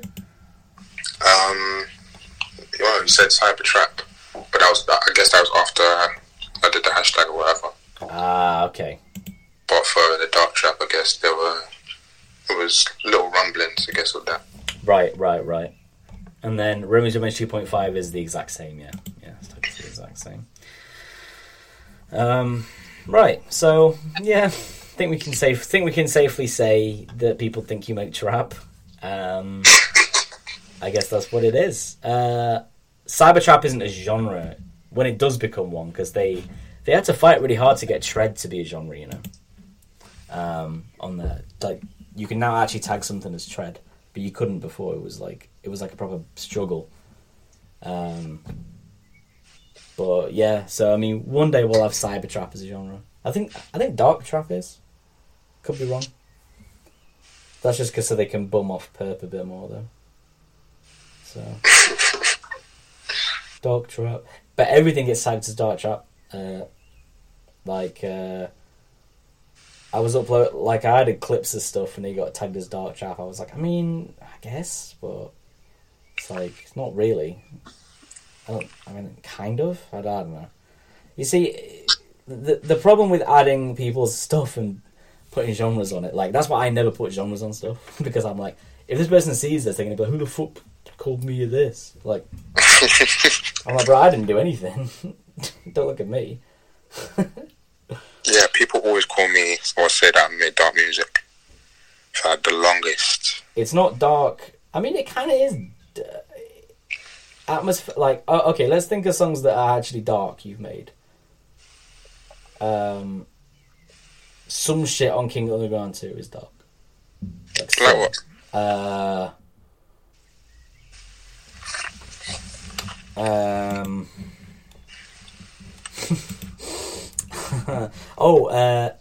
For My Enemies is dark. That's probably the only one I can think of. Yeah. Yeah. Maybe See Me Walking Too? I don't know. Pulse is clearly not dark. If someone listens to Pulse and they're like, ah, yes, very dark. That's kind of weird. Same with, Maharashi My Religion. Or Bad 'Em Up. Like, they're not dark songs. Nor is, Flawless or maybe Wrath of a Soldier? Kind of dark. Okay. Maybe. But so what is it that makes it dark? Is it the inflection? It's more you. It's the more way you rap on that, I guess. But if we're talking lyrically, your lyrics are there's a lot of not I will kill you lyrics, but a lot of your stuff does boil down to that, doesn't it? Like I'll knock you out. You're a bitch. Oh, I'll kill you. Well, it is, isn't it? I'm not wrong. Like a lot of it is, but it goes so well, man. Yeah. Oh shit. Yo, by the way, if anyone's listened to this podcast that hasn't actually checked out Remy yet, go do that. Definitely go do that. Streaming everywhere. I'm on SoundCloud. REMI, aka Young Soldier, Twitter Young Soldier. That's Soldier, SOULJUH. Yeah. Yeah, go check out King of the Underground 2 Winter Soldier. Beats from Bloodline, Genesis, Contact Lens, and is that it? Oh, there's the Novelist one too. Yeah, great stuff. Remy's Revenge 2.5, which I actually think might actually be even better. Obviously, it's not quite as long, but I don't know. I feel like that is a great collection of songs. I'm glad I reviewed it when I did. I think it went under the radar heavy. It did. But I mean, most of the songs were already out, so I guess when you look at it that way, maybe you didn't. Because Ancient Swag Freestyle been out for a minute, hadn't it? And on the disc. But yeah, we got beats from... well, it depends what version, because the Spotify is different in it. The streaming. No. Yeah, because the SoundCloud has the by the power snippet still, doesn't it? Or did you get rid of that when you dropped the full thing? Oh, no. When I dropped the full thing, the snippets aren't there. So, but anyway, yeah, it's got beats from... It's got the Ancient Swag freestyle, which I'll say again, a lot better than Grimdozer's. Lot better. It is. Lot better. Beats from Sans, Jewish Reaper, Bloodline, Egyptian. Yeah. It's great. It's awesome. Amazing art, too. Did you make that? I forget. What, which one? Remedy Revenge 2.5. Or was that Sans? No, some guy that I was working with. Oh, nice. Yeah, I gave him the art direction. Surprisingly, it was weird. It was almost like telepathy. I didn't give him the full detail, but, like, he got it. Right. And I was like, what the actual fuck? It's like it's almost like I didn't say any words to him, and he just did that. I was like, cool. Damn. Like, I must have told him, like, the colour, like, mostly, and, yeah, he got it. Yeah, good. But we're not cool now. He was meant to do the artwork for our podcast. Oh, yeah? Yeah, and then, what happened? Yeah, he did some shit work. Oh, really bad. Really? Yeah. And I was like, I just did some basic shit and I sent it to him, and he got pissed off. Oh dear. Yeah, he wasn't fucking with me after that. He got really, really angry. And yeah, he blocked me. Jesus. Okay. Oh, well. I don't know what I'm talking about. Oh, damn. Okay. I mean, you hurt an artist's feelings. Yeah, he said he hates working with niggas like me. Damn. I was like, right, just because I didn't like what you did. I mean, I'm sure you told him respectfully, right? I didn't even tell him I didn't like it. I just said, can you do something different? Oh, right. I went about it like that. I didn't even say, this is trash. I didn't say, I don't like this. I didn't say any of that. Maybe it would have been better to say you don't like it. Well, I didn't say, can you do this differently? Add some colour, and then I sent him what I did. And he's like, he's probably like, why the fuck did you ask me? Oh, well. Yeah. Anyway, yeah. So go check out Remy if you haven't. I find that when you search Remy and Spotify, there's actually quite a few Remy's. But so I probably search Remy's Revenge.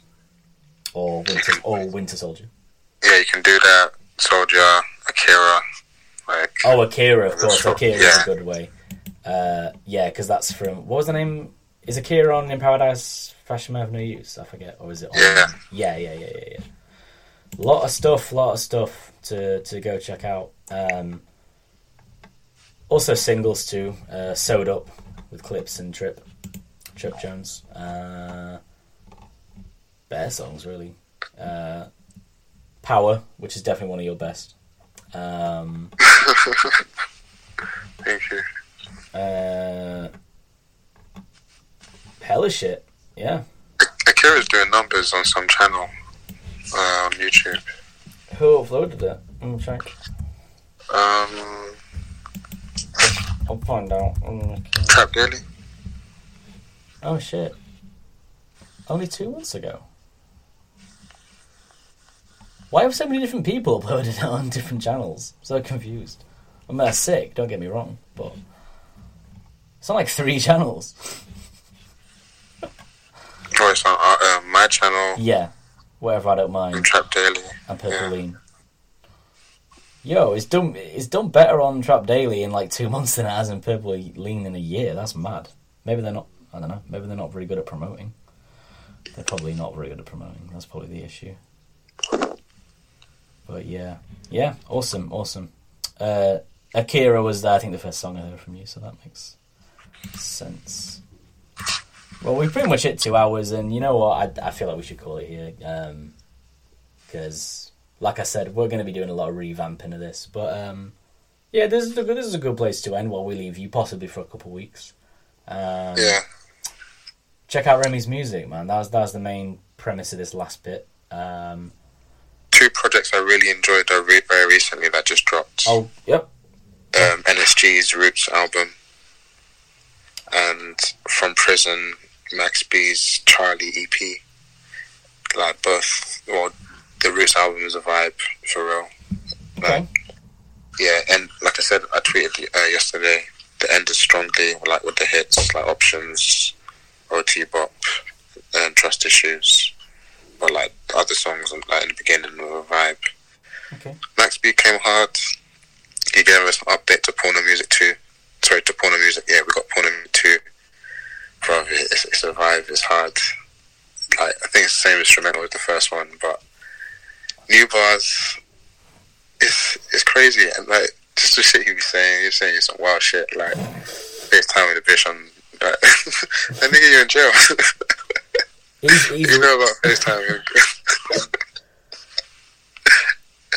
But yeah, still, he's a character. It was hard. Yeah, sick.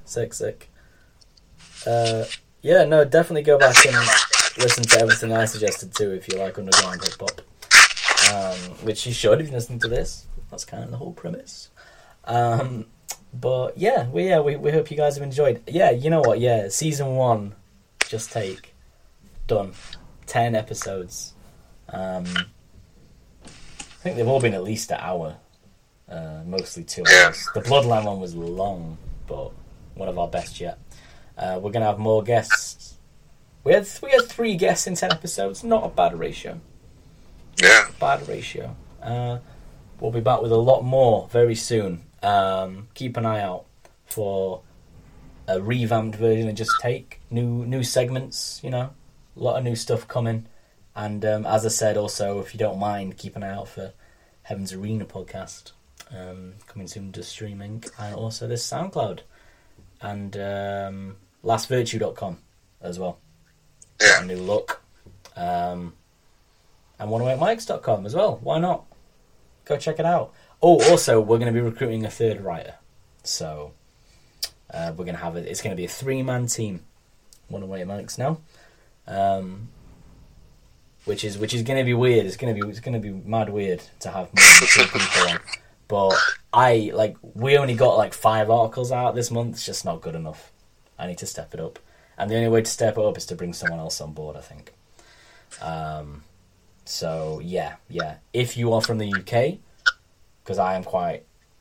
you need to be from the UK, just for time, just for reasons I decided. And you're a good writer, get in touch. You can hit me on Twitter at 108mics, or the group page at 108mics UK, or Jamie at YoungJade216, I think. You'll find him. All my email as well, but I'm not actually going to give that out over this podcast. Just because that's my personal email for all kinds of shit. I need a professional email, you know? I know everyone has one, but I don't. I just have one email for everything. I get my Uber Eats discount codes to the same place I get unreleased music, so it doesn't really work. It doesn't really work very well. But yeah. Keep an eye out for all of that. Stream Remy's music over the next few weeks. You know, get accustomed to the catalog. You can also check out my interview with Remy as well. If anyone wants to check out the first time we ever had a conversation, which is weird looking back now. I think that was over a year ago now, wasn't it? Wait. About this time last year. Yeah. It's a good listen though. Remy's the first person to ever ask someone about me in an interview. That's crazy. That's how I knew this was going to be. That's how I knew this shit was going to work. Because he's actually gives a shit about the person, not just wants... Yeah. Anyway. Yeah, go check out that, an interview with Remy somewhere. I think there's a playlist of all my interviews. Yeah. So, yeah. All right, well, I've rumbled enough. This was Just Take Podcast episode 10. And you can consider it the end of the first chapter. We will be back. So thank you very much, everyone, for listening. And we'll see you soon. Season 1. Done and dusted. Peace. Peace out, guys.